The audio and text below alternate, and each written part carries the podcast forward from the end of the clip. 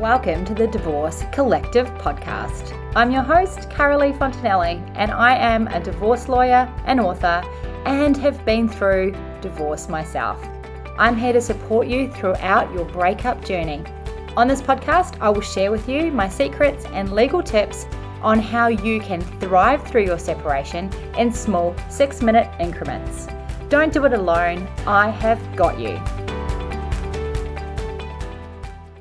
Welcome back to another episode of the Divorce Collective podcast. I'm so glad that you are here. My name is Caralee Fontanelli, and I am looking forward to sharing another episode with you. Before then, can you please scroll on down if you enjoy the episodes and leave a review? That would be amazing. Now, today's quick tip is all about what to say and what not to say once you have been separated. When you have separated, it can be really difficult to know what to say and what not to say, and how to legally protect your position or get the desired outcome that you want, right? I've seen so many clients put their mouths in gear and say things that they really should not have. It either stirs up a hornet's nest or they've made promises that they can't possibly keep. So you do have to be careful that you don't make the separation more complicated than it needs to be. So, for example, sharing details about your new life with your ex partner, which can cause them to act out because maybe they're jealous that you're moving on, or maybe they're hurt that you're moving on. That can really cause a lot of problems for people.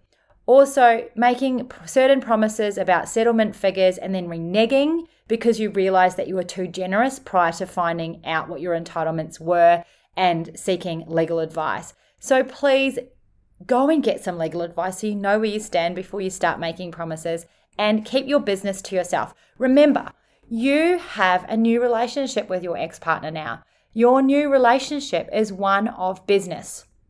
It is the business of co parenting little people, and it is the business of negotiating an outcome for your property settlement so that you two can move forward separately. If you want to be clever and strategic, follow my list of do's and don'ts. Okay, let's get started. Number one, down to business. Do be businesslike when you're dealing with your ex partner. So, what I mean by this is if you were in a business uh, relationship with someone, you would be professional and you would be polite. You would not get emotional and heated and all of that kind of thing. You would modify your language and you would be ultra polite. Okay, so that's what you need to be doing. Like I mentioned before, you are now in a different relationship with your ex partner. You are in the business of dividing your property and negotiating a deal that you can both live with. And if you have children, you are in the business of co parenting and negotiating best possible outcomes for your children. Your relationship is not a romantic one or that of husband and wife anymore, okay? It has evolved into something else and you need to treat it this way.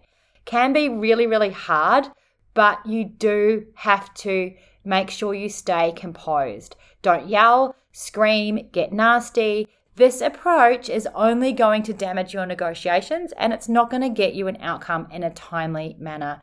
Even if the other person is acting like that, it does not mean that you have to act like that. So, the next thing you need to do is you need to be open. So, do articulate what you want when it comes to a property settlement and parenting arrangements. It's really constructive to allow your ex partner to know what it is that you're seeking. If you keep it a secret, it's really hard to uh, negotiate an outcome.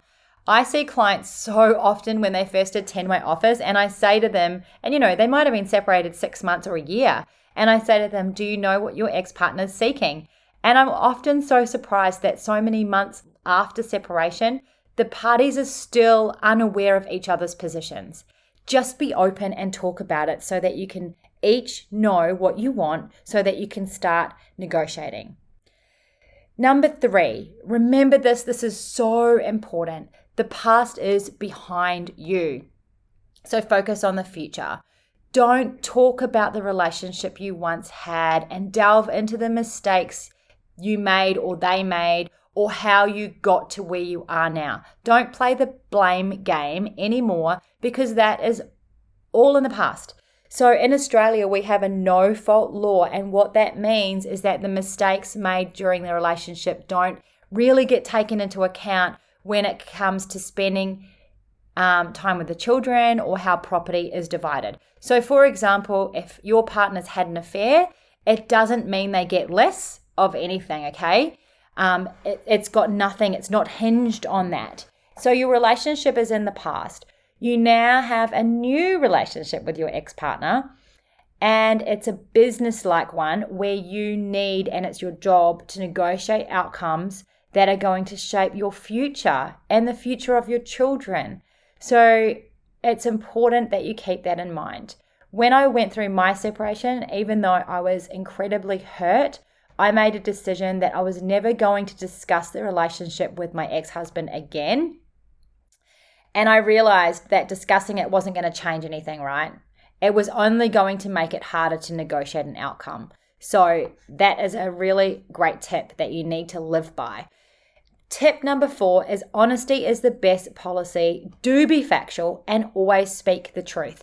Trying to be sneaky, hiding information, or being inaccurate, it just breeds distrust and it's going to be really, really hard to get an outcome. You are both obliged to do what I call show and tell, which is to give full disclosure of everything you have, put it on the table, show what you've got, and then you can actually work out um, a property settlement it is very costly to go to court. And if you're hiding things, it can often lead to one party filing, so do not do that. Number five is empty threats have no purpose. Don't make empty threats. It's a pointless waste of energy. in my law practice, I see people throwing out threat bombs all the time. I'll see you in court. You know, if you don't do X, then I'll do this, or I'll make sure you get nothing or whatever. They're just empty threats. People going through separation make statements to try and gain leverage or control, but honestly, that it does not do that. So don't make empty threats.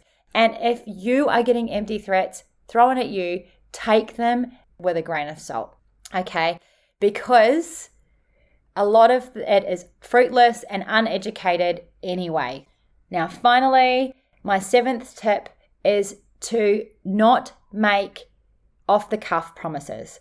Don't make promises at a whim or without knowing your legal position. If there's any guilt on your part as to why the relationship's ended, or if you're feeling pressure from your ex partner, it can be really easy to make an off the cuff promise. But honestly, you don't have to answer straight away. You can go away, you can think about it, you can go and get legal advice. You don't have to make an off the cuff promise.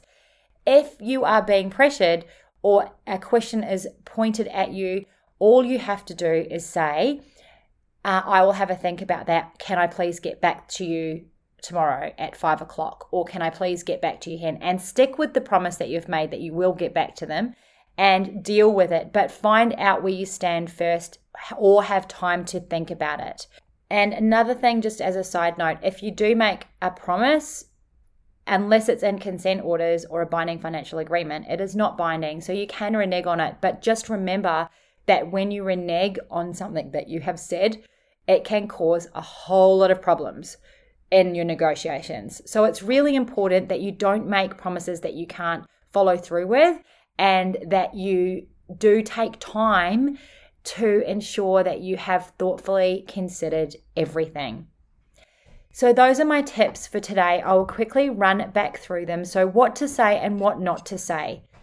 Remember, it's down to business, professional only. You are to be open about what you want in your negotiations. The past is behind you, so you are focusing on the future. Again, that comes back to being in business. Honesty is the best policy. Empty threats have no purpose here. Remember that. Have open discussions and do not make off the cuff promises. There you go. That is the roundup. I am so glad that you are here and you have tuned in. And until next time, bye for now.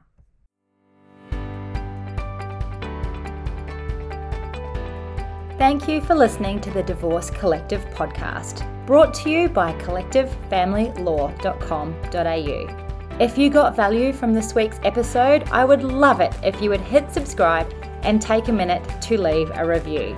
You can connect with us on Instagram or Facebook just by searching for Collective Family Law. And remember, until next time, you have got this.